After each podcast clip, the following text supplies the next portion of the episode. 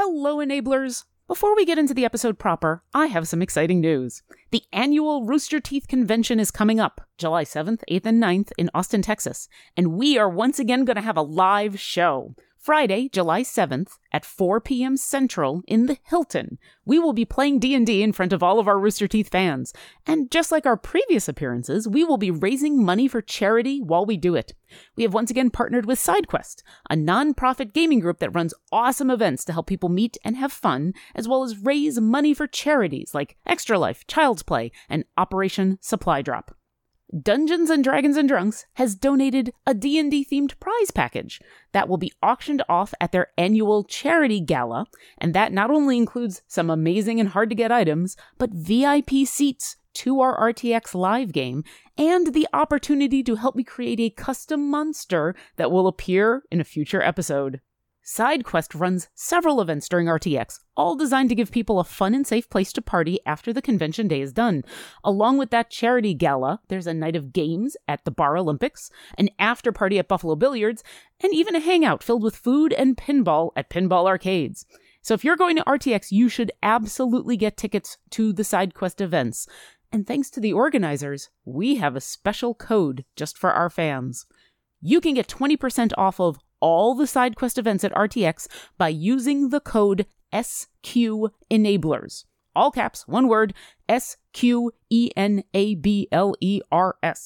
Go to sidequest.org to get your tickets, and with the 20% you save, you can put that money towards the amazing Dungeons and Dragons and Drunks charity auction. You know, just a suggestion. So follow SideQuest on Twitter, at SideQuest.org. And when you use that SQENABLERS code, let us know that you're joining us for an amazing weekend of charity and parties. And now, let's get that adventure started. Hi, this is Jonathan, and I play the human wizard, Jonathan the Magimuscular. Hi, I'm Jack. I play Trevancore, a half-elf beastmaster ranger. Hi, this is John. I play your half-orc barbarian, Carlton Tanks. Hi, this is Julia. I play the rock gnome cleric, Bernice Q. Burns. And I am Lauren, aka Obocrazy, your humble DM, and welcome to Dungeons and Dragons and Drunks. Ladies and gentlemen, last time on Dungeons and Dragons and Drunks, after sharing the details of strange nightmares and omens from the night before, the heroes of Greenest continue off the road and into the wilderness towards the Cryptgarden Forest. As the landscape becomes more desolate and diseased, the very ground beneath them rises to attack them as they pass. And that is where we begin tonight. Welcome to Dungeons and Dragons and Drunks. I'm your DM Lauren, aka Obocrazy, and I've gone back to Pyramid Beer because it makes me happy. They have come back out with their apricot ale, which is kind of a summer thing. It is a wheat ale, and it is delicious because everything the Pyramid makes is delicious. And don't try to argue with me on that because I will never believe you. Bernie, what are you drinking? I've got a lime mango margarita that my mommy made. That sounds delicious. Because it's margarita season. Okay, wait. When is it not margarita season? Whenever my mom... So, like, usually it's not that it's not margarita season. It's usually we hit a point in May where my mom goes, it's margarita season. And she just starts making margaritas on the regular probably every weekend. Your mom is the arbiter of margarita season? Yes. The tiny little gray-haired woman knows when it is and is not margarita season. I believe she kicked off her margarita season when they were in Mesa Verde with prickly pear margaritas. So, yes, it is margarita season. You may all now indulge in everyone's favorite drink, margaritas. She makes very good mango margaritas. She makes very good classic margaritas. She also, if she's feeling like it, will make blackberry margaritas with fresh blackberries. Also, I'm kind of jealous that she has the power to declare the season of margarita. My mother is a witch. Carlton, can your mother declare the season of a specific drink? No, because she does not have godlike powers. Mine does. Which is why But what are you drinking? I'm drinking I drank it before, still don't have a name for it, but it's a concoction of Dripping Springs lemon vodka and club soda. Very light and refreshing. Yeah, everybody's drinking the summer stuff recently. It's kind of nice. Because it's Memorial Day, it's like the kickoff. Oh yeah, but also it's hot. Trevancore, are you drinking something for the summer season? Hello, Enablers. The Viceroy's choice could be construed as summer.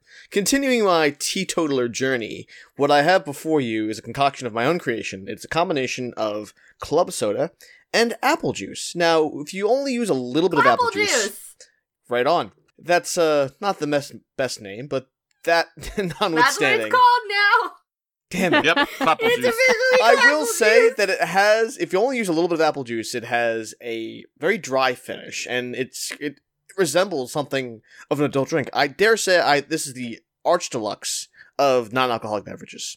It definitely, like, if you just holding it up to the camera in that very nice glass, if you hadn't said anything, it does have a very wine champagne look to it. And refreshing. It does sound delicious. So good. And finally, Jonathan, are you drinking something that looks like alcohol but isn't really? No, I am drinking something that is most definitely alcohol. And this is Jonathan. I play Jonathan the Magimuscular.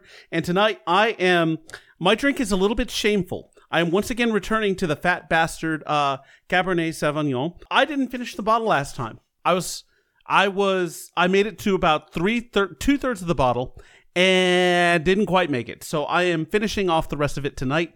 And if I need anything else, I will go get, I'll go fix something. I don't know. I got crazy shit in my fridge anyway. We'll get it figured out. Most recently, you guys finished up a fight with basically the ground that rose up to attack you, and afterwards have continued along through the desolate wastes of this plain before you hit the Cryptgarden Forest. It's just afternoon at this point. You kind of had this encounter late morning, have continued through the mud and the murk, through this desolate area, heading off-road towards the Cryptgarden.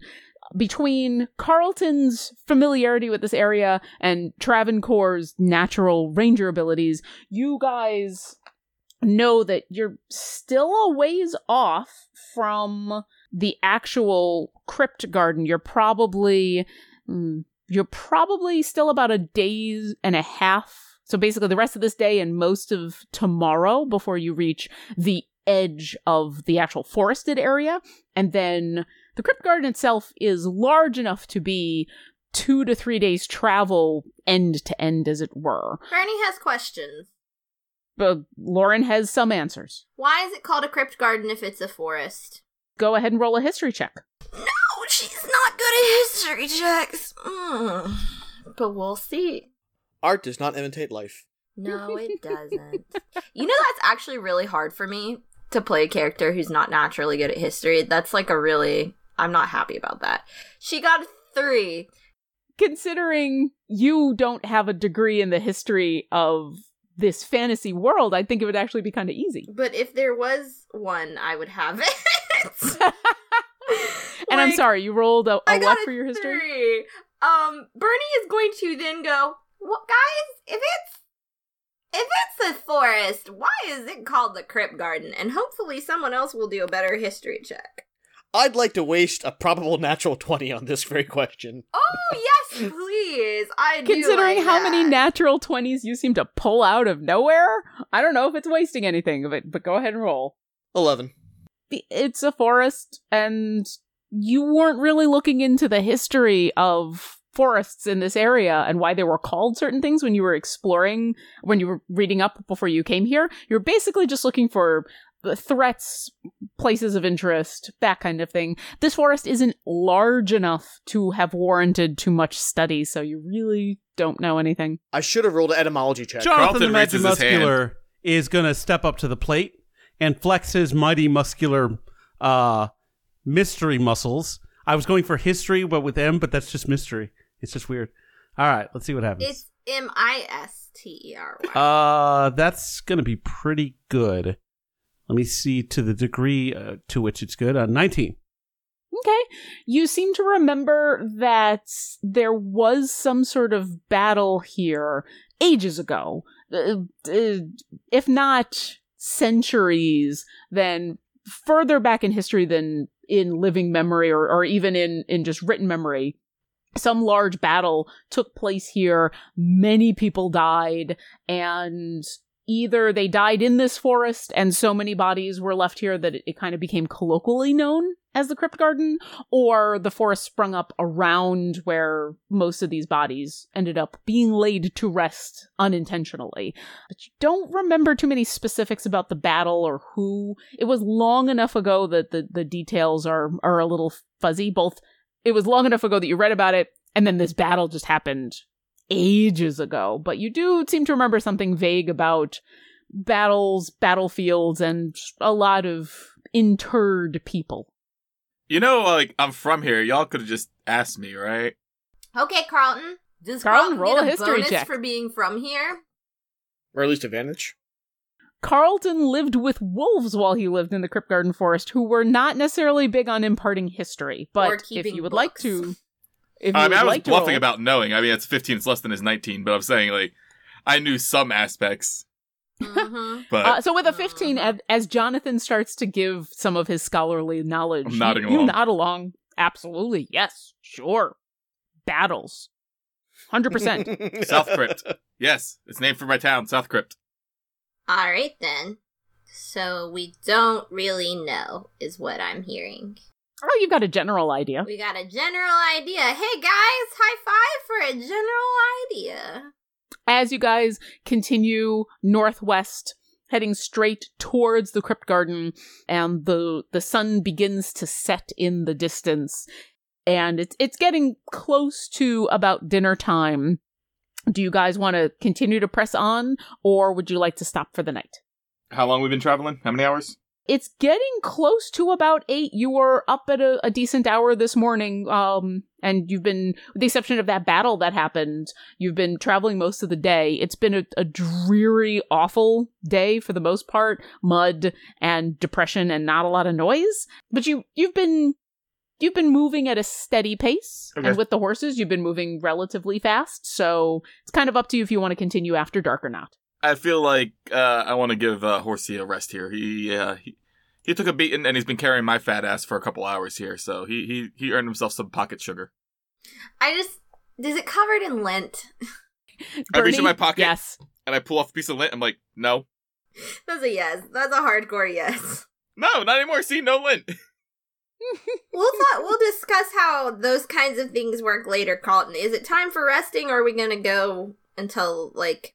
Yeah, it's time for resting. You want to keep an eye out? You want to do the thing where we kept an eye out, like last time? A watch? Yeah. No, like an eye out for a safe place to rest, given shit literally exploded out of the ground. Okay, yeah. Bucks is gonna fly up and survey overhead for a nice little, like, dry cave or a dell. Dells are safe, right? Dells. I don't know. I know there's usually farmers in them. I prefer Max over Dells. All right, go ahead and roll a perception check for Bucks. That's going to be 15. This area, you've left the most outer edge of the Sumber Hills. If it wasn't for the pervasive rot that is extended outside of the Cryptgarden Forest, these would be gently rolling grasslands. And you don't really see anything as far as a sheltered area. There's not even really much in the way of trees. It's mostly, at this point, dead shrubs, mud, dirt, bits and pieces of grass. Most of it dead or dying. You can see bits of water runoff from a couple of tiny little creeks that seem to be mostly drying up or filling with kind of a brackish water. It really doesn't see anything appealing. We camped out last night, so wouldn't we be able... Aren't we at the point where we could do Pocket House? I don't know, do you want to talk to the Pocket House, or do you want to talk to that weirdo voice tonight again? We can, but it might behoove us to save the Pocket House from when we're deeper into the Cryptgarden Forest and might need it more. Okay.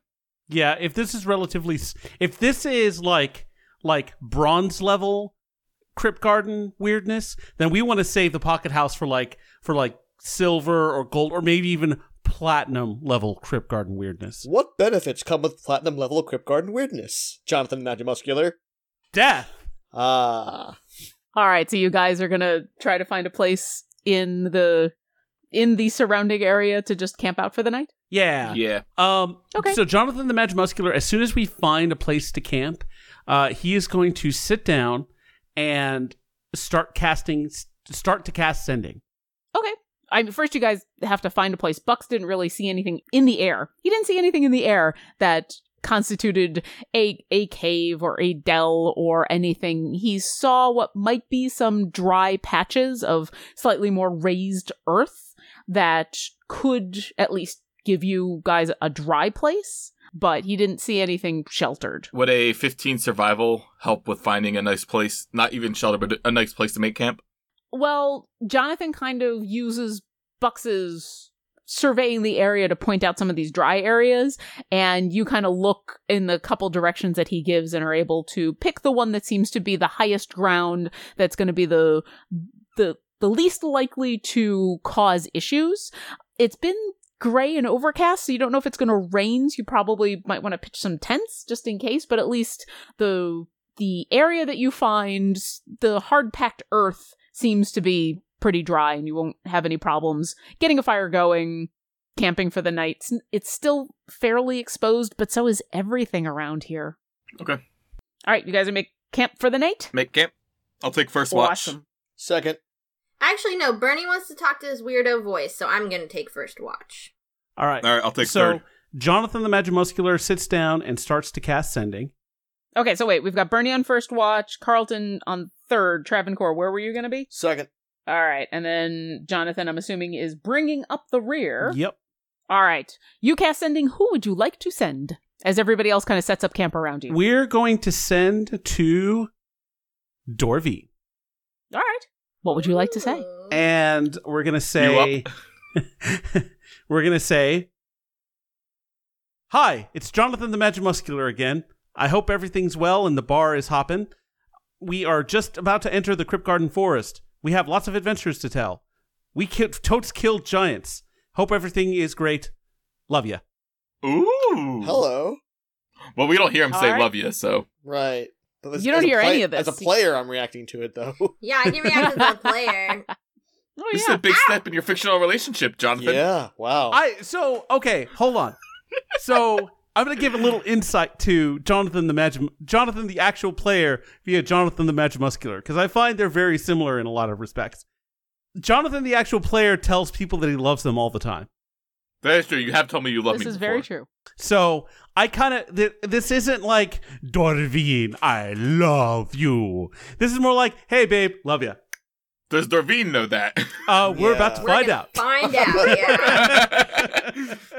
Hopefully she knows me well enough to discern the two. And just so that in game, we're sure of this. So when you do this sending, you send this message in your head. Do you say anything out loud? Do you or at least in general, do you let anybody know what you're doing and who you're sending to and what you're saying, or do you keep most of this to yourself? I'm just gonna say I have some spells left. I'm gonna send a message real quick. And so I sit down, crisscross applesauce, and I assume the avatar pose, because that was a great play, and so he emulates that play a little bit, and that's how he sends. Bernie's like, okay. Bernie's obviously up. She's waited. She's starting first watch, so Bernie's just gonna eye him suspiciously. Okay. Yeah, you guys are kind of finishing setting up camp when he's doing this. The sun has just gone down over the horizon. It's getting dark. So you guys wouldn't have necessarily gone to sleep yet. You know, you're going to have some dinner, feed the horses, and then go to sleep. So you cast Sending, and after a moment, you hear the familiar voice of Dorvine in your head, and she says, sounds like interesting adventures. I look forward to hearing more. But the Cryptgarden, that is very far away. It's going to be a while. And I do miss you. Stay safe. Oh. Jonathan the Magimuscular, his eyes open, and he has a little... All right. He is very pleased. What do I roll to read his mood? You don't have to roll anything. He's wearing it on his sleeve right now. That means I don't have to have a very good insight check. Go ahead, and if you would like to read in as much as possible, give me an insight check. Bernie got a 22. Jonathan, I'll let you decide. As long as what you say is true, What are you expressing on your face right now? Jonathan the Magimuscular is just—he's got that glow. Okay, so bear with me, listeners, because we're gonna. This is a sort of a deep cut. But do you remember in like middle school and high school, before the fucking internet was a thing, when you would talk to a girl at school, like this was a thing. You would actually talk to people on the phone. Like you'd get a girl's number, you would call them, and you'd spend anywhere from 30 minutes to a couple of hours just chatting on the phone. Afterward, you have this very just awesome feeling. Like you are the greatest man to ever live because you have just chatted with a girl. This is what it felt like before you knew what sex was like, right? Exactly. Like this is way before sex. So this is, seeing as Jonathan the Magimuscular hasn't really had a lot of banging in a while and he genuinely cares about Dorvine, this pleases him greatly. Just the little bits of conversation. You get all of that. You don't know exactly who he's ascending to, but whatever has happened, bam. So Bernice sits there and she goes, "Who you talking to, friends? What's going on?" "Oh, I messaged Dorvine. Let her know where we were." "What she said made you so happy?" She just said that she misses me and can't wait to hear about these stories when we get back." Mm-hmm. What'd you say to her?" "Oh, just hi, essentially." "Anything else?" Pretty much just hi." I've never said hi to someone give me that look on my face, but what do I know? I'm only older than you. All right. Unless there's anything else you guys would like to do before bed, I'm assuming you will finish up a simple meal at dinner. You guys have a fire going, or no? Yeah. Actually, do we want a fire? I would like a fire because fire usually, while it does attract some things, it keeps others away. Okay. I was gonna say, like, what if we like build stones around it and like dig it into a pit so it's like a fire to keep us warm but not as obvious of a fire? That sounds like something that Carlton Tanks needs to make a survival check for. Yeah. Give me 12. A survival check. Yeah, you've done this before, and Trevancore would be very easy for him to help you. You guys very easily dig a pit and surround it with some stones that you find in the area, and even though wood in this area is pretty sparse, you're able to get a nice little fire going and have enough of a stock of wood nearby that if it needs to be restoked, you can. That's pretty simple. We should get a fire pit going for the pocket house. You guys do have a fireplace in the living room. But it doesn't have the same feel as a fire pit.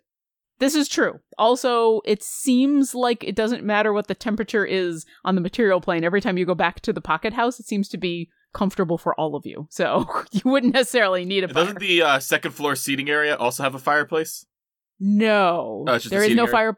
No, the seating area upstairs is just, at the moment, it doesn't have anything in it. Right. But space. Yeah, it's just kind of a general space in between all of the five rooms. So, all right, you guys dig the fire pit and get that going. Bernie sets up her first watch. The rest of you head off to sleep.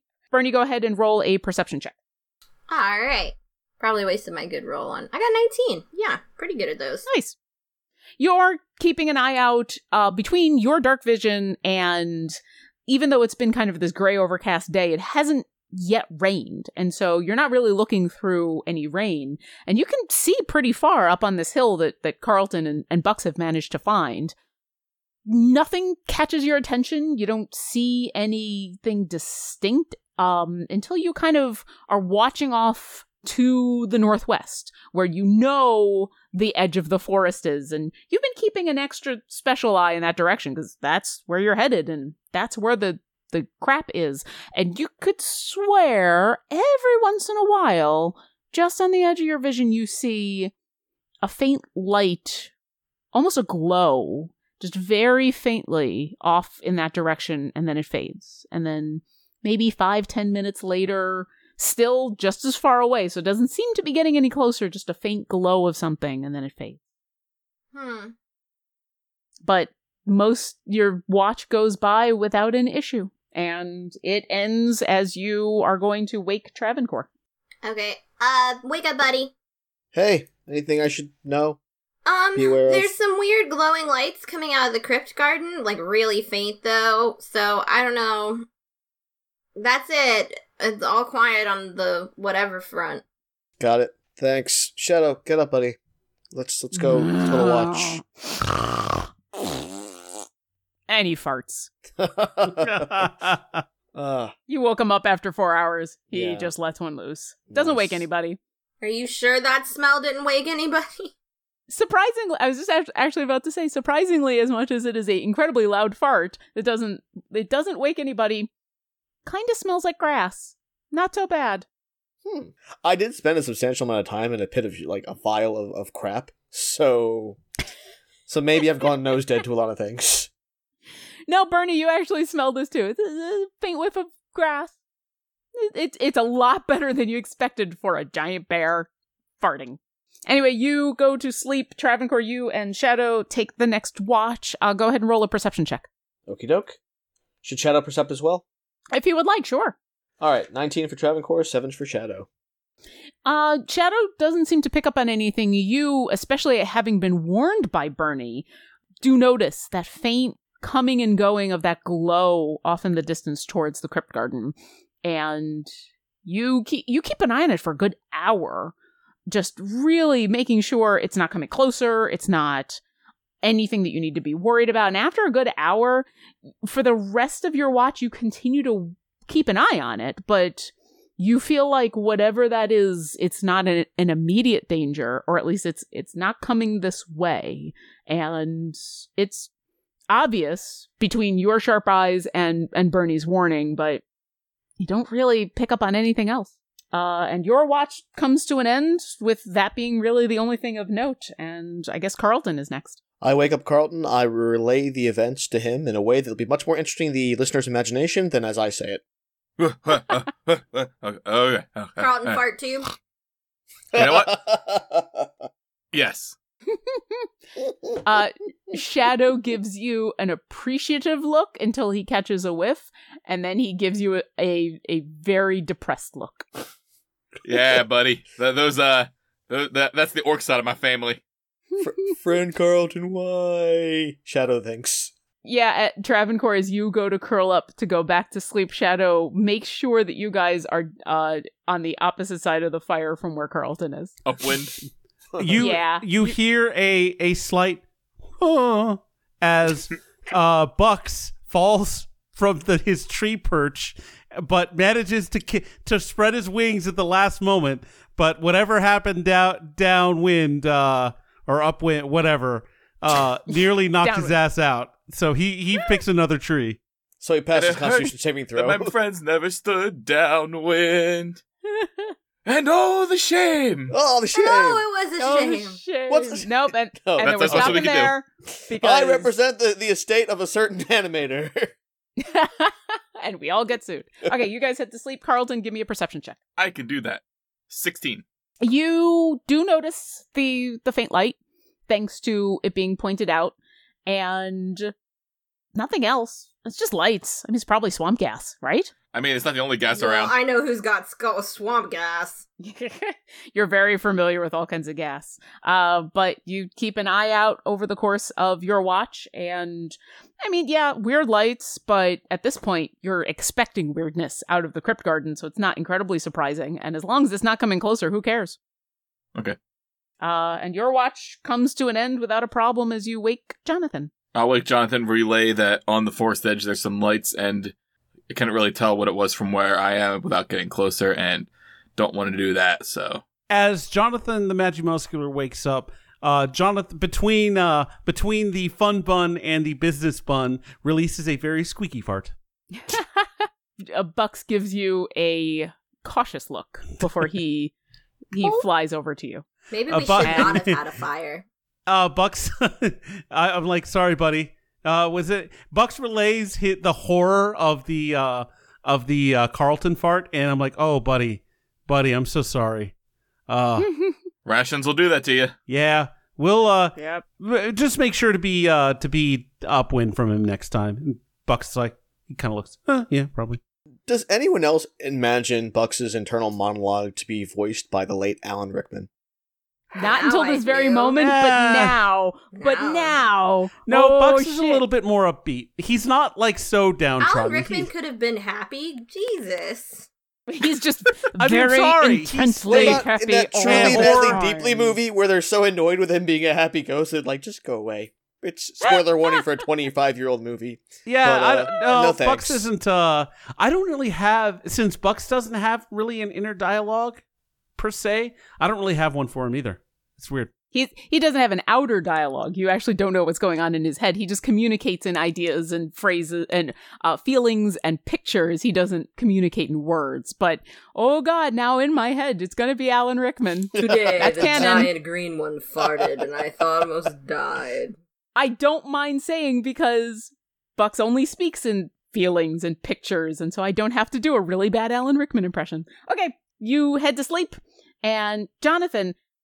as you wake up, and actually, I'm going to get this from everybody. Can I have everyone roll or actually, before I have you roll this, who here is trained in religion? Ooh! Trained in religion. What is trained? Wait, what's the difference? Are you proficient? Oh, yeah. Okay. No. Bernie and Carlton, I'd like the two of you to roll religion checks for me, please. I know, but you are rolling for a different reason. So, Bernie got a 20. Just the two of you. I got a 6. Okay. There's gods around here somewhere. Carlton, we talked about this. Yes, Bay is the one true goddess, but there are other more inferior gods. Okay. We'll get back to you in a second. Jonathan, I'd like you to roll a perception check. Okay. As you are on last watch. Motherfucking 20! That's a 21. Strength, so natural 20 or? Natural. No, natural 20. All right, you have also been warned about the lights in the distance, and you keep an eye out. And despite the fact that, I mean, you've got the goggles that you can use for dark vision, but it's not quite the same. And as the sun comes up and you get ready for the morning, stoke the fire a little bit, you do see this light, and you do... notice it is just one. Your friends have been saying like lights or maybe a light or something, and it is a singular. And it seems to be, from what you can gather, it's not small, but it's faint. So it's not a bright light. And as the sun comes up, it definitely fades from view. But you do get the sense that it is just one. And if you continue to head in the direction that you're heading towards the Cryptgarden Forest, kind of in this straight line, you're kind of going right towards it. All right. I let everyone know what I saw, and I say, yeah, let's keep going. Let's see if we can figure out what this thing is. Well, before you do that, because you haven't woken everybody up yet, you kind of just noticed this. Bernie, as you fall asleep for your long rest, you've been kind of mulling over in your head what had happened the night before to your friends, to the augury that you had cast to speak to your goddess. And as you fall asleep and these thoughts are just kind of idling in your head and you're wondering about them, you're rolling over the possibilities. And as you fall asleep, you find yourself in a forest. And it's actually a gorgeous forest. It is... golden sunlight coming through what looks like fall-colored trees surrounding you, carpet of soft grass below you. Off in the distance, you hear birds and a few small bunnies hop by. It kind of reminds you of your brief moment. Bernie's got a mild problem with that. It kind of reminds me you a bit, both good and bad, about your brief experience as a bunny. But it's a very idyllic scene. Very pastoral, without incredibly being in a pastoral. And it's very calming. And you feel, for a moment, a familiar presence. And it is the warmth as well as the actual awe-inspiring presence that you feel when your goddess appears to you. And it is... it's comforting because it doesn't happen very often. You have to be in a certain state of mind in prayer, and it's very fleeting usually. The gods don't like interacting directly with those on the material plane, because the more they do that, the more you've been told that the bad gods can do the same thing. And for a moment, you feel very calm in this dream. And then something curious happens. You realize, no, wait, this isn't my goddess. No. It's warm and comforting, and you feel that presence of a divine being speaking to you. But this is not your goddess. And the voice that you hear that surrounds you is gentle. And it says, "My sister bades you to help me, and I would welcome your divine healing in my wound." And as you kind of glance around, the voice seems to be coming from everywhere. And it's soft and gentle, and it fills you kind of with a sadness, and you're not exactly sure why. And as you look forward again, you can see that the grass in front of you has gone a bit brown. You don't hear the birds anymore. The bunnies seem to be gone. The leaves on the trees are falling. And you feel that divine presence again. And she says, "We are shared in our love of this land, and your help is a blessing." And you turn again, and the leaves have now come off the trees, and everything is bare, and the sky overhead is gone from being this golden sunset to a stark gray. And you feel the presence of this deity that is not your own leave you, and you're suddenly left cold and alone here in this forest. And then you wake up. Okay. Is it morning time, or am I waking up and going back to sleep? You wake up to the sounds of Jonathan stoking the fire and kind of the normal morning sounds. It's not a startled awake. You kind of come to consciousness as you would normally. And I need everybody to roll a Constitution saving throw. Oh God, everyone was sleep farting. Bernie doesn't fart, she poots.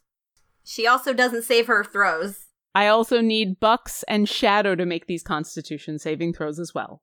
Got it. Okay. Carlton? 17. Jonathan? Yeah. That is not a number, that's a noise. That's the number. 8. All right, Jonathan got an 8. Bucks? 16. Bernie? 9. Trevancore? 8. And Shadow? 7. Whew. All right. I need Jonathan, Bernie, Trevancore, and Shadow. I need each of you to roll a D12. What can I say? Everyone's immune to their own brand. All right, Jonathan, what'd you roll? 5. And Bernie? 11. And Trevancore? Trevancore, 10. And Shadow? 12. Jonathan, as you woke up this morning to start your watch, and you kind of gazed out over everything and settled into your watch, you feel unsettled. You feel twitchy. Maybe it's the land around you. Maybe it's the worry about going into the crypt garden. You don't remember dreaming, but maybe you had some bad dreams. You're not sure. You feel shaky, and like your eye has a bit of a tick to it. And you have a -1 penalty to ranged and melee attacks. Okay. That's... Not your spell attacks, just ranged and melee attacks. Okay. That could have been worse. Yes. Trevancore, as you wake up in the morning, there's something about this forest that disturbs you deeply. It's something about being in this rotted nature, in this decrepit, diseased land. Every time you look out onto the natural world and see this unnaturalness, your grasp upon reality seems to slip a little bit.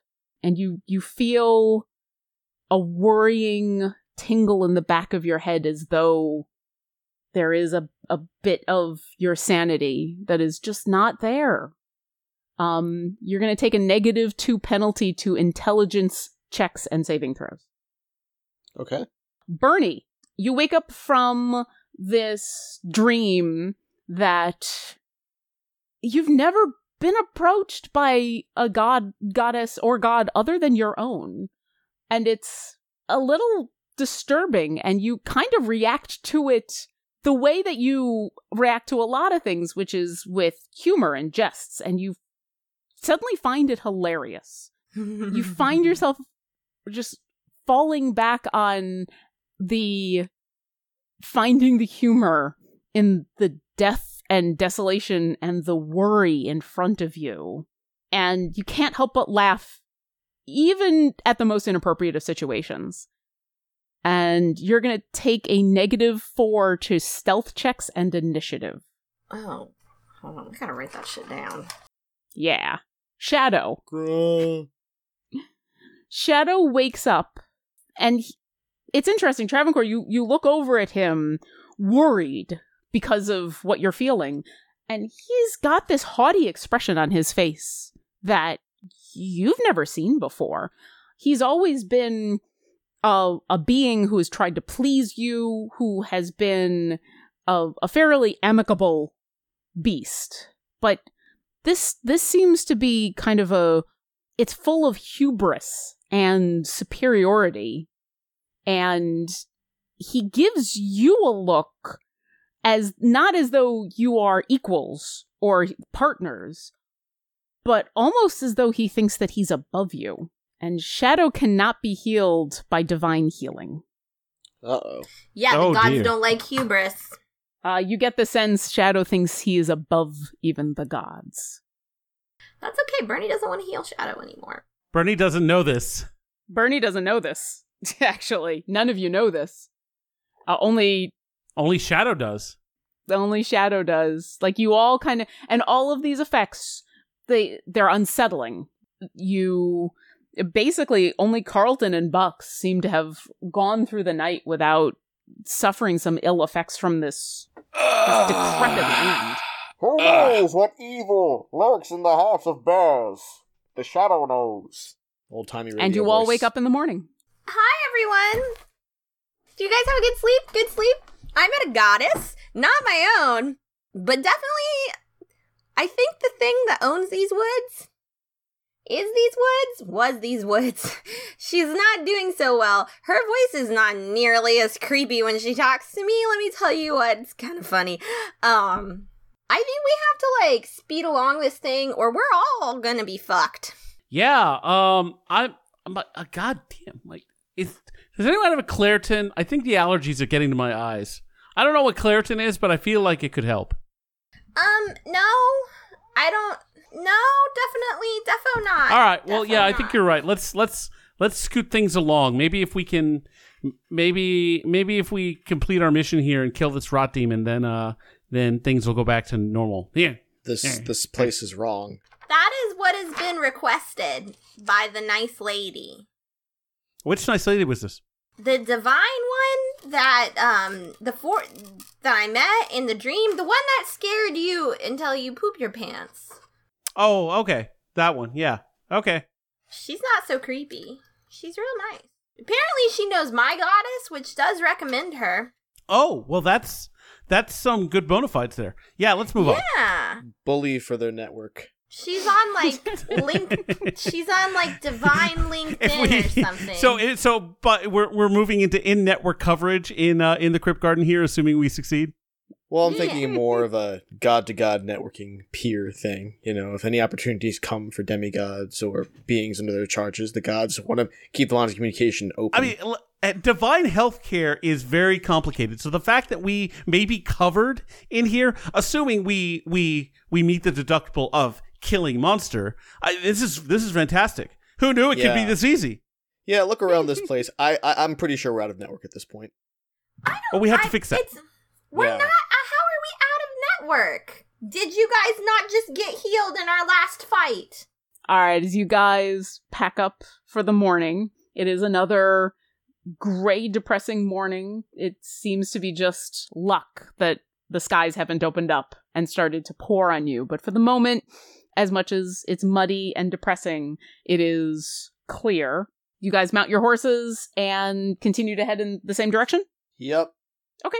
As you ride for a couple of hours, it's kind of in this murky silence. It's, once again, the only noise that you hear is the sound of the horse hooves in the mud.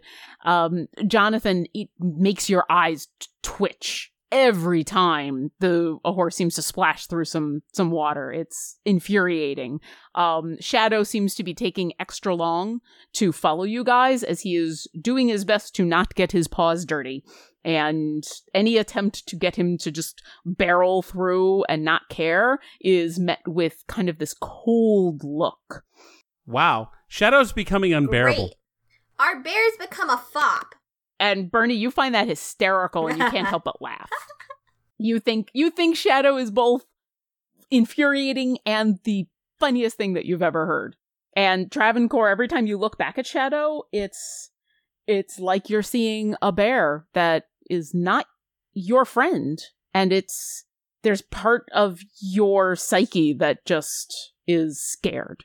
I'm gonna lose him too. Remember when I told you he was gonna eat you? It's probably gonna happen on this trip.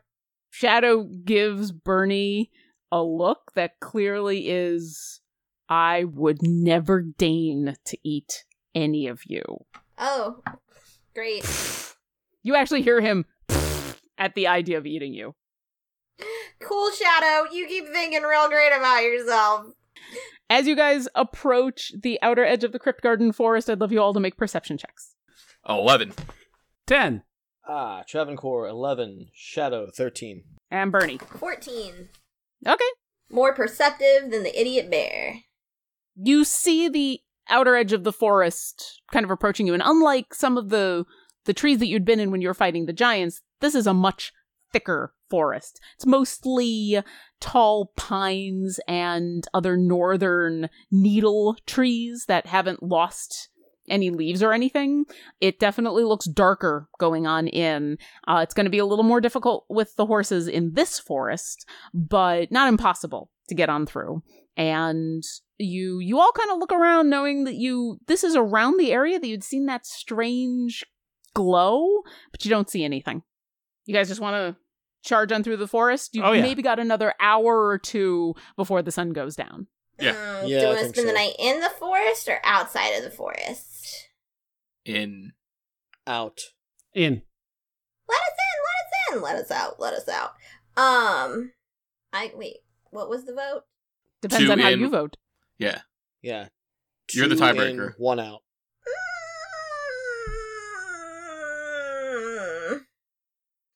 Let's hear pros and cons from each side before I make my decision.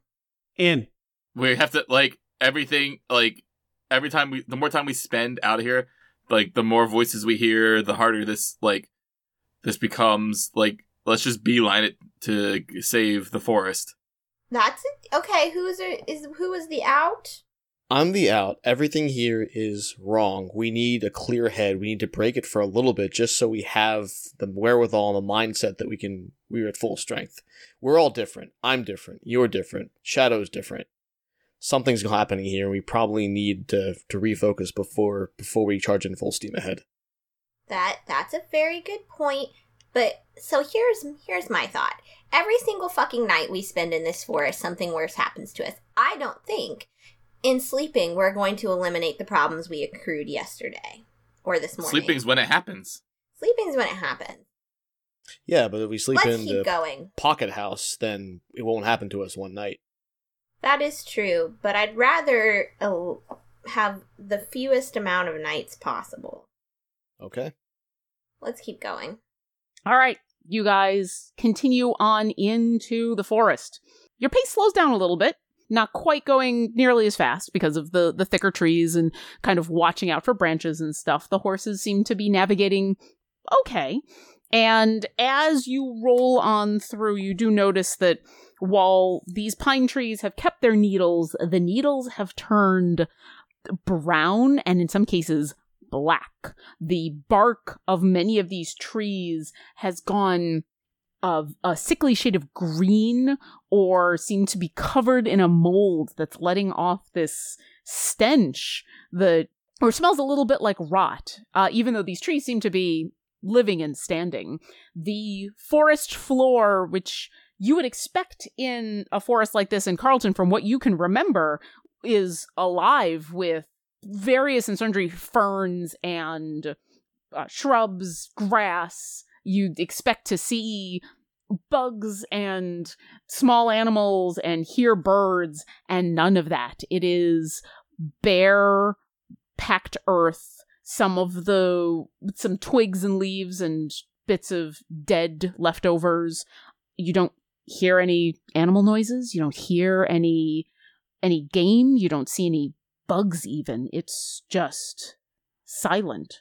I let out a wolf howl to see if maybe I can get a response. Okay, go ahead and roll a perception check.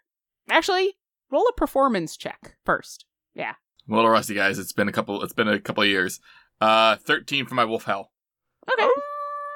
I mean, as far as everyone else is concerned, it is a completely wolf-like howl. I mean, so much so Coco Snoot actually joins in. Guys, you're gonna start a howl. It's not nearly as loud as yours, Carlton, and it is obviously dog howl. Yeah, but it's cute as fuck. It's cute. Give me this. The look he gives afterwards is very proud and happy, and that's cute. But the howl he gives off, Carlton is good enough at this wolf howl that the howl that Coco Snoot joins in with has a bit of that wildness to it, that feral. That's that Bernie, you find hysterical as always. I giggle and I pat him on the head, and I pat Peanut Butter and I say, "Do you want to howl, dude?" And all right, now go ahead, Carlton, and roll a perception check, please. That's gonna be a 7. But... Okay, you don't hear anything. Okay. It seems to be as quiet and as still as it normally would be. And actually, let me get the rest of you to roll perception check. Okay. Jonathan and Bucks? 6. And for Bucks, 18. Trevancore and Shadow? 8 for Trevancore, 7 for Shadow. And Bernie? 13, man. Maybe it's because Bucks hasn't heard Carlton howl like this. Maybe it's because this forest feels wrong, and...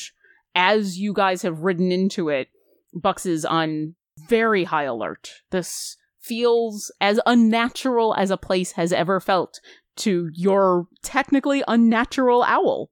As most of you are kind of waiting to see whether Carlton's going to get an answer to his howl, Bucks immediately notices to the right, about 70, 80 feet away, there seems to be the remains of a campsite.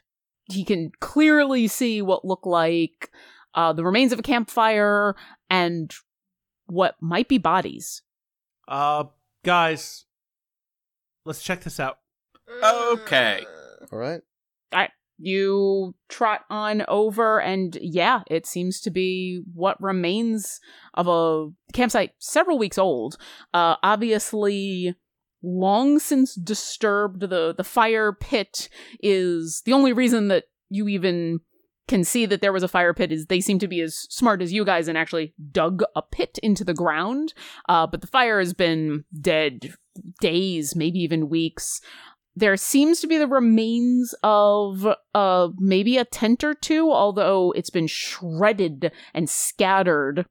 And you do notice 3 bodies. Long decomposed bodies. And how long? Roll an investigation check. Not medicine? No, these are bodies. They're not living. She's not trying to heal them. She's trying to Perry Mason them. Figure out if she's got that is going to be another critical skill check. Natural 20 drink. Wasted all the drinks on the skills. Because Bernie got a 10. So that shakes out to a 28. All right, 28 from Jonathan, 10 from Bernie. Trevancore, what'd you get? 15. And Carlton, were you going to join in, or were you just going to stay watch? I'm going to stay watch. Okay. I know I'm not good at determining how long things have been dead. I'm usually good at... I mean, I can tell, if they've died within the last minute because of me, but, anything more than that, it's really hard for me to tell. Make them dead. Yeah, you're good at making things dead. You're not good at Perry Masoning them afterwards. Bernie, you come up and take a look at these bodies, and your forte is healing people or interring the dead, not really investigating the dead. But is it hilarious? Oh, absolutely. Like, guys, the rotted flesh, you can't help but laugh at. Guys. They're dead. Just like we're gonna be. Ah. Trevancore, you look over all three bodies. They all seem to be elves. The clothing is ripped and torn, and this is at least a week, maybe 2. You're unsure of how long ago these bodies have been here, but there's still enough present to see that the bodies themselves are not torn asunder. So this wasn't like a pack of wild animals feasting on something. They were killed and left here, and the clothing indicates that these were lightly armored, lightly armed, fellowish rangers of some sort. They were trying to move quickly. Don't really notice anything much after that. Jonathan, you pick one of the three and do a more thorough examination. The female elf that you take a look at, after just very carefully kind of looking over everything, you don't see any obvious huge wounds, but you do notice that beyond the decomposition, beyond the obvious rigor mortis, she seemed to be suffering from something. Her skin looks like it had been pale, unnaturally pale, and then gone gray. You notice that her feet are curled in on themselves in an unnatural way that wouldn't be a result of her death. And you aren't sure what could have caused this that would have killed her. And as you examine this body, it's pretty obvious this is at least a 10-day, probably a good 15 days that this body's been here, maybe even a couple days longer than that. It's a little unsure with some of the prevailing decomposition in this general area. Search through her pockets a little bit and find that there is what looks like a ledger in one of her pockets. You pull it out, it's wet, and it's a little disgusting, and you start to flip through it. It's written in common, and it looks like, from the little bits that you can read with your investigation check, you seem to notice the same couple of words over and over again. You seem to notice rot, destruction, Orcus, Mielikki, Cryptgarden, destruction, death. And it's just words that kind of jump out at you as you flip through these wet pages. Some of these pages, like, practically just fall apart in your hands as you flip through them. Okay, I try to be careful with the rest, and I say, "Hey, Bernie, what do you think about some of this?" Oh, let's talk to her and find out. Do you want to? I want to. Sure. Oh, I bet her jaw kind of falls off. Oh, it's gonna be real fun. Do you think she has enough jaw left to talk to us? I don't think it matters. I think we talk to her spirit. I'm gonna cast Speak with the Dead. Okay. Speak with the Dead. How quickly is that? 10 minutes. Takes 10 minutes? 10 minutes. Well, duration is 10 minutes. Casting time is 1 action. Oh, that's what I need, casting time. So it's basically 6 seconds. It lasts for 10 minutes. Okay. We get up to 5 questions. The corpse knows only what it knew in life. So before I do this, who wants to think of some questions we want to ask this elf lady? What's her favorite color? What killed you? No, Carl, not that one. That's I don't care about that one. Neither do you. Let's see. Let's Jonathan the Magimuscular is really trying to think hard about this. Let's ask go who Mielikki is, and if she needs diapers. Mielikki? Yeah. You would probably know who Mielikki is. Would I? Can I do a religion check on that? Is that a thing I can do? You absolutely can before you cast this, although definitely without a check, especially Carlton would know Mielikki. Yes. Mielikki is the god of the forest that my mother and I used to worship. Ooh, is that the lady I talked to? You talked to a lady? Oh, real nice lady. I got a What'd she look 27 like? On that religion check, so I obviously know. Okay. She was real sad.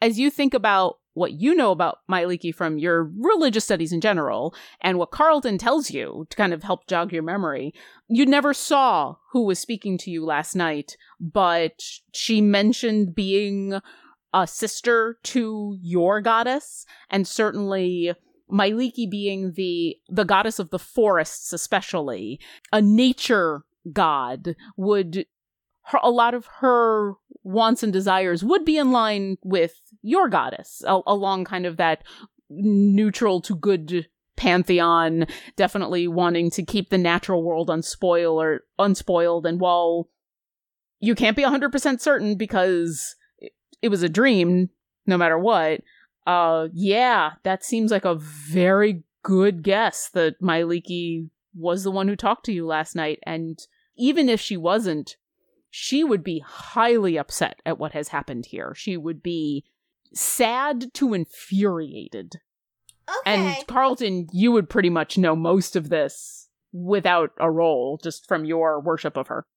So we don't need to ask her who Mielikki is, but we should definitely ask her what killed her, and if Mielikki's also dead. I guess she's not dead as she's talking to me. Right. Let's see. What killed you? How long had you been in the Crypt Garden?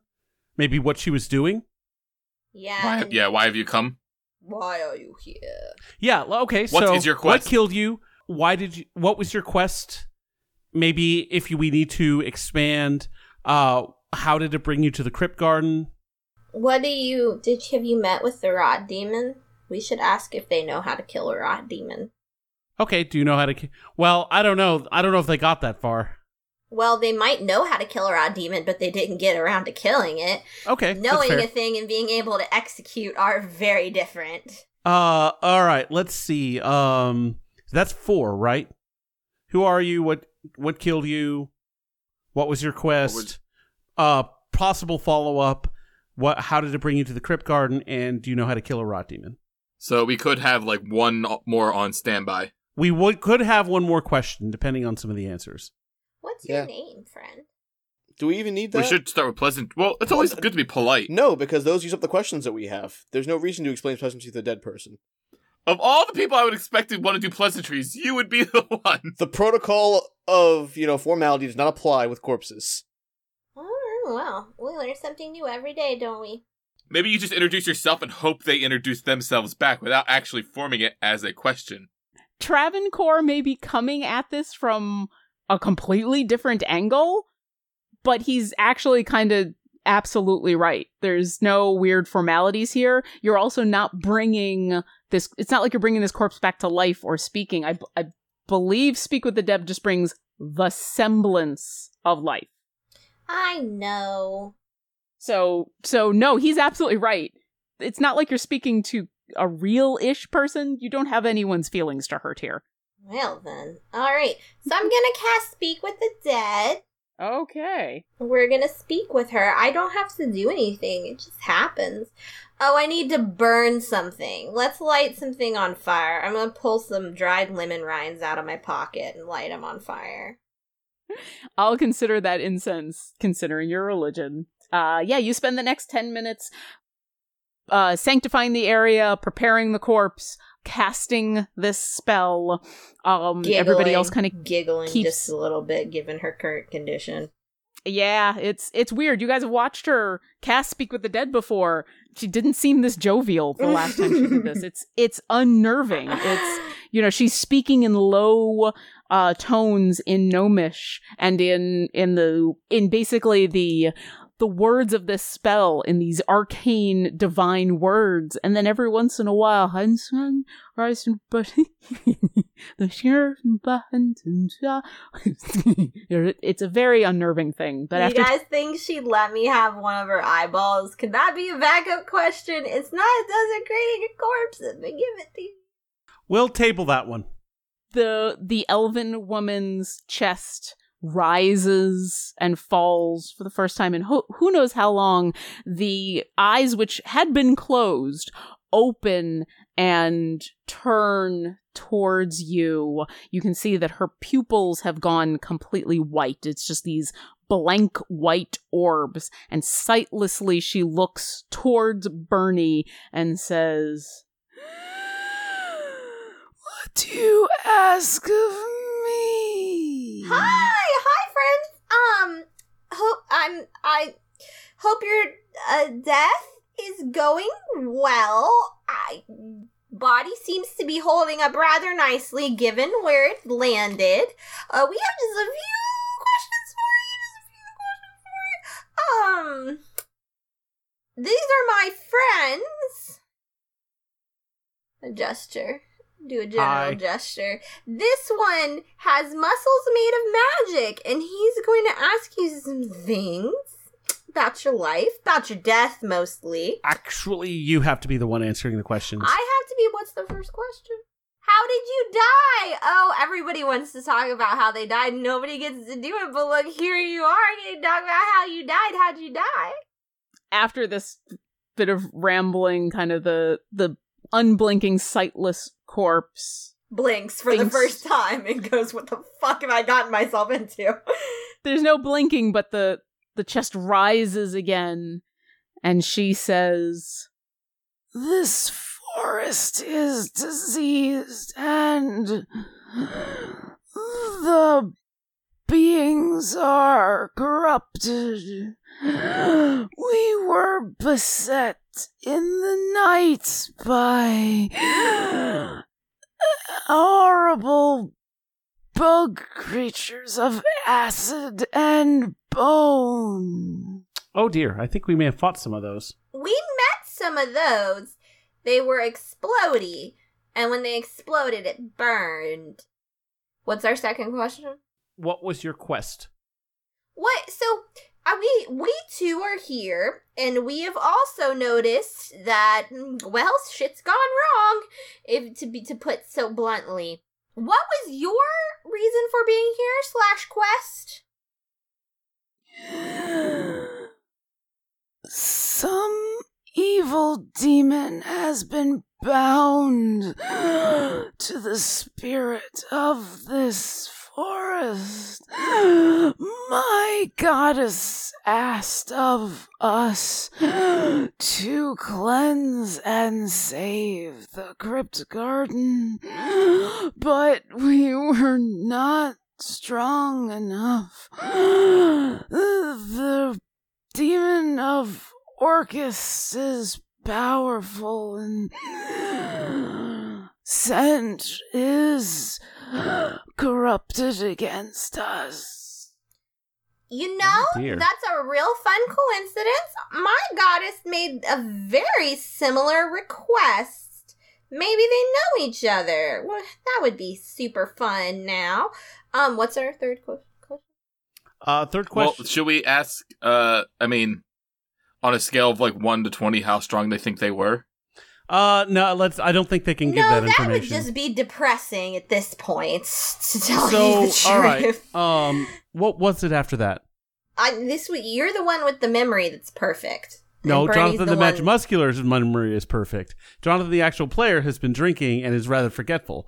Okay, so it was what killed you? What brought you here? I know how to kill a rot demon. But that leaves us with two questions. Okay, let's ask her if she knows how to kill a rot demon. All right, friend. Friend whose name I don't know, and friend who does not have to tell me their name if they don't want to, but could if they did want to. That's not a question. That's just opening up nice channels of communication. Nice. You know, it's always up to you. So, did your goddess impart with you knowledge on how to actually kill a rot demon? Or were you just gonna wing it? My goddess says to kill the demon and find the totem it is bound to. If the totem is not destroyed, then it will just re-establish its domain. So we have a totem that we need to find. Gotta get a totem. You guys have got a follow-up question that I think Bernie should ask. I would say, given that we've asked those things, we should ask her if she knows if the totem where it is? Like, does the demon keep the totem on him, or does the demon keep the totem in a special... where is the totem? Absolutely. Yeah, I'm down with that. Let's. All right, we have one last question for you, and then I promise you can do whatever it is. Actually, we have two. We have two questions, so we'll see how this answer goes. Maybe we can get her backstory at the end. Questions for you, and then you can go back to being dead. How about that? That sounds good. That was a rhetorical question. That wasn't a real question. That was one of those conversational things. God, I've been doing really good about not putting random questions in here. So, did your goddess tell you... And I imagine Bernie talks a little too fast for this soul anyway, so it's fine. Did your goddess give you any kind of inclination where that totem is? Does his demon keep it on him? The kind of totem? Where's the totem? Totem, where is it? Our studies before we came and our conversation with the orc led us to believe it must be close. The demon cannot leave its area.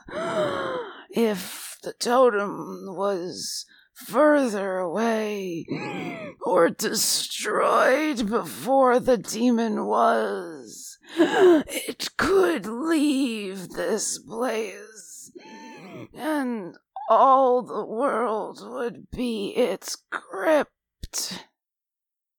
So demon it's... dead first, then totem. Okay, we got. Did she say that the orc said? That's she did say that. That's interesting. We should ask her what's the name of this orc she talked to. Like, is Nagat an asshole? Like, that's just gonna send people in to like. Basically, is he working for the demon? Well, Jonathan, you do remember with your perfect memory when you spoke to Nagat that he did mention that he had encountered some other adventuring groups that seemed intent on going on into that forest. Oh, so right, you guys weren't the first people he encountered who were intent on ridding the Cryptgarden of its corruption. Okay, Jonathan the Magimuscular assures everyone's like, no, Nagat did mention other groups, and clearly this is one of them. You have one more question. One more question, guys. What would you like to ask? Oh, so if there's no necessary knowledge, we could ask if there's anyone she wants us to contact. Let him know what happened to her. I feel like it would be the right thing. I think... We have, and correct me if I'm wrong here, I think we have any information that we would get from these people, right? Yeah. We asked how she died, what was your quest, how to kill the demon, where is the totem? That covers basically any kind of information she can impart to us that would be useful to us. So let's do her a solid. Yeah. Why don't we ask what's her name and is there... Lauren, can we do a sneaky double question to ask what's her name and is there anyone she would like us to contact to let them know what happened to her? You can certainly try. You just don't know what question she'll answer. Well, why don't we phrase it this way? I know how to phrase it. I got this, friend. Okay. All right. Fair enough. Let's go for it. So before you go back to your rest eternal, or there's like some kind of like judgment day thing with your people or you get resurrected, I don't know, but good luck with that. Is there anybody we need to tell about you being dead? Like loved ones, friends, family, maybe some kind of person who hired you? Also, please know that in order to tell anyone that you're dead, I need to know your name. Well done. Kudos. Find my son. He lives in Waterdeep. Oh, good. We're going to go back there. Is a devout at the Church of Mielikki there. Tell him his mother failed him and our goddess, and that Ultriel loves him. And her chest falls, and those eyes that had been looking in your general direction, while they stay open staring at you, They don't seem to be looking at anything anymore.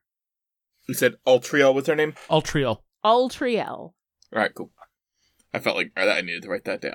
Yep, Ultriel. Someone better write that down. Okay, can Bernie roll a religion check to see if she knows the last rites for worshippers of Mielikki? Sure. That's another straight up 27. Is that a natural 20? Nope, 19, but pretty darn close. All right. Do you speak Elvish? No, but I've got a friend who does. You do. Okay. You're not sure if you remember the specific prayers, but you do absolutely know that Mielikki is more concerned about a return to the natural world than any official type of ceremony. And then elves in general they've got some prayers that they speak to the dead, but it's usually blessings by the family. A lot of elves worship a lot of different deities, and so you're pretty sure that as long as this elf had a chance to return to the natural world and was wished well, it's pretty simple. Neither of these cultures, neither this religion or that culture, require a lot of anything elaborate.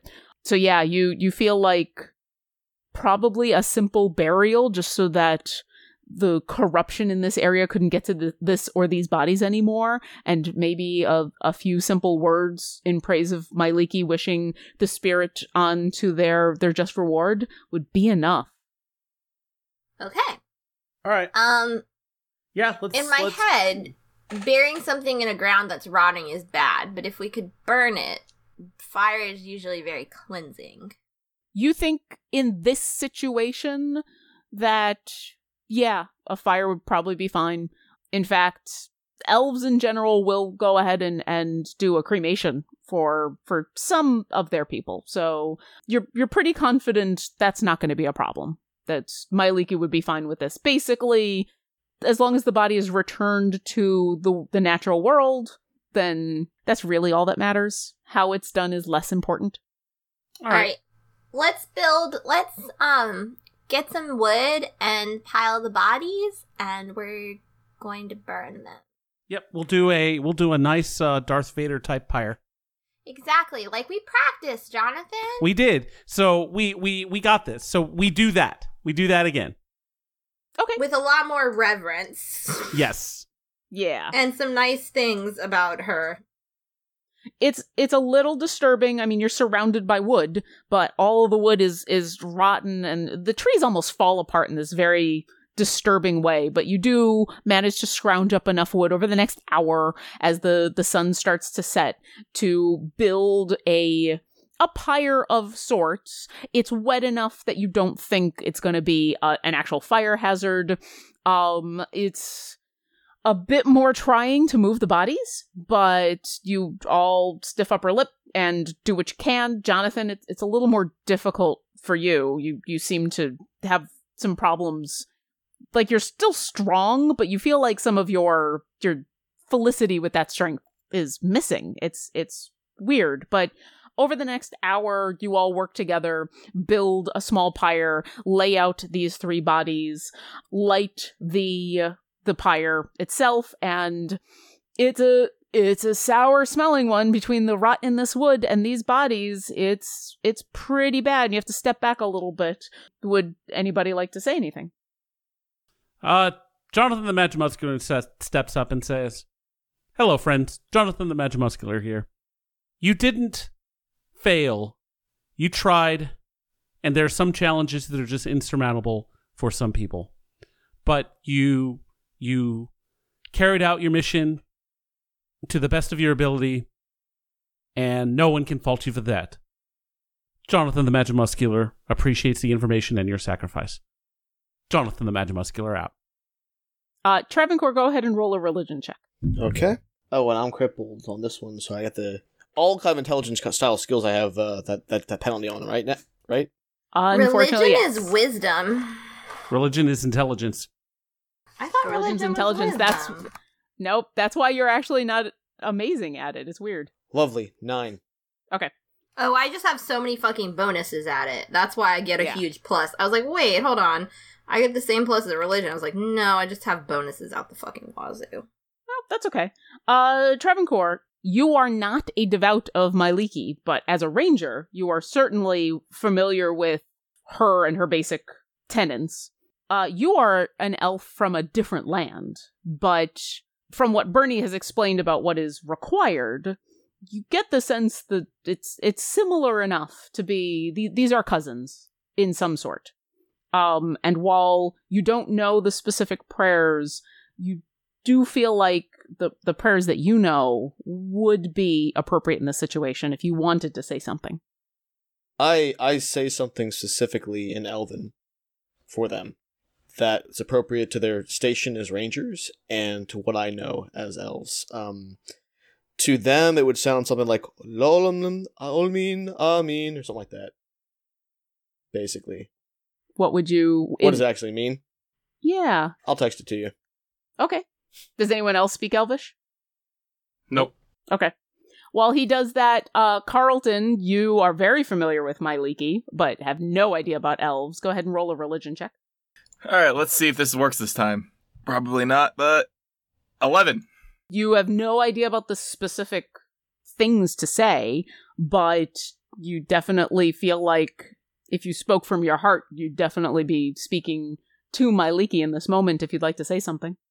I grab a little bit of earth and I dust it on them and I say, go one with Mother Nature, be one with the wind, and may you find happiness and solace knowing that you are now part of something greater.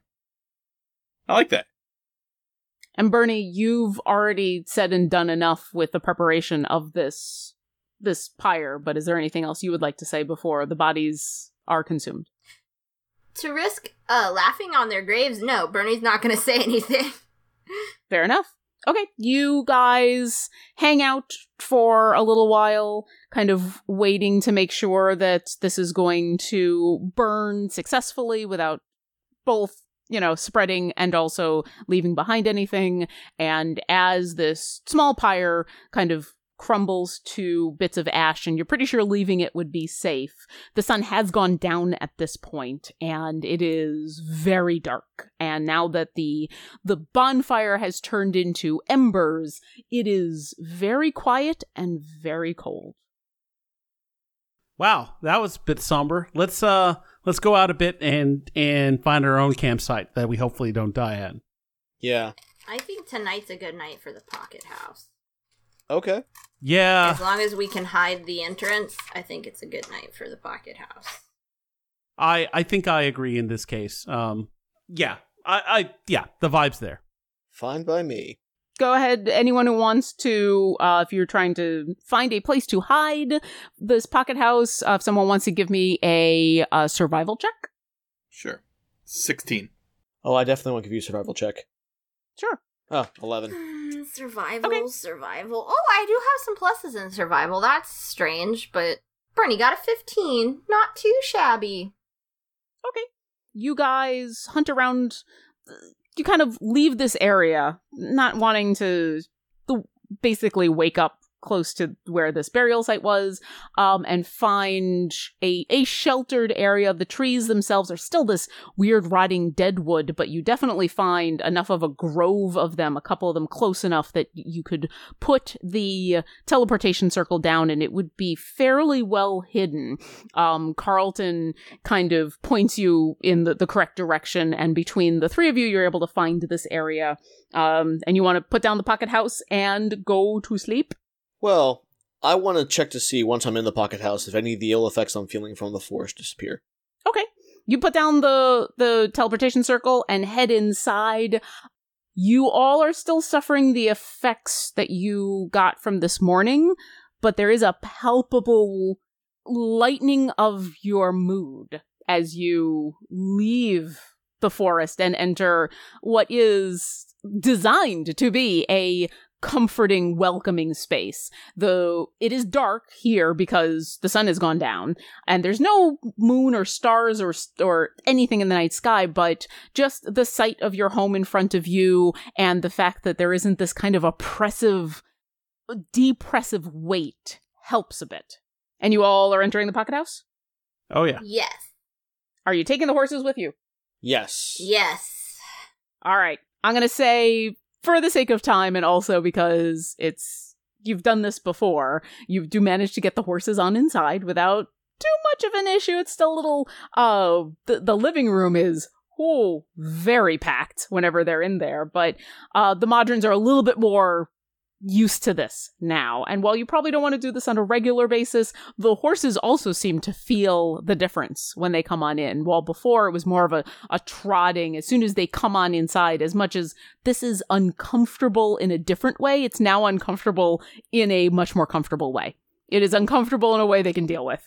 And despite the fact that you're all still worried, suffering some of these ill effects of being in this demon-infested forest, just being outside of it means that when you head upstairs and have a long rest, you definitely feel a little bit better in the morning.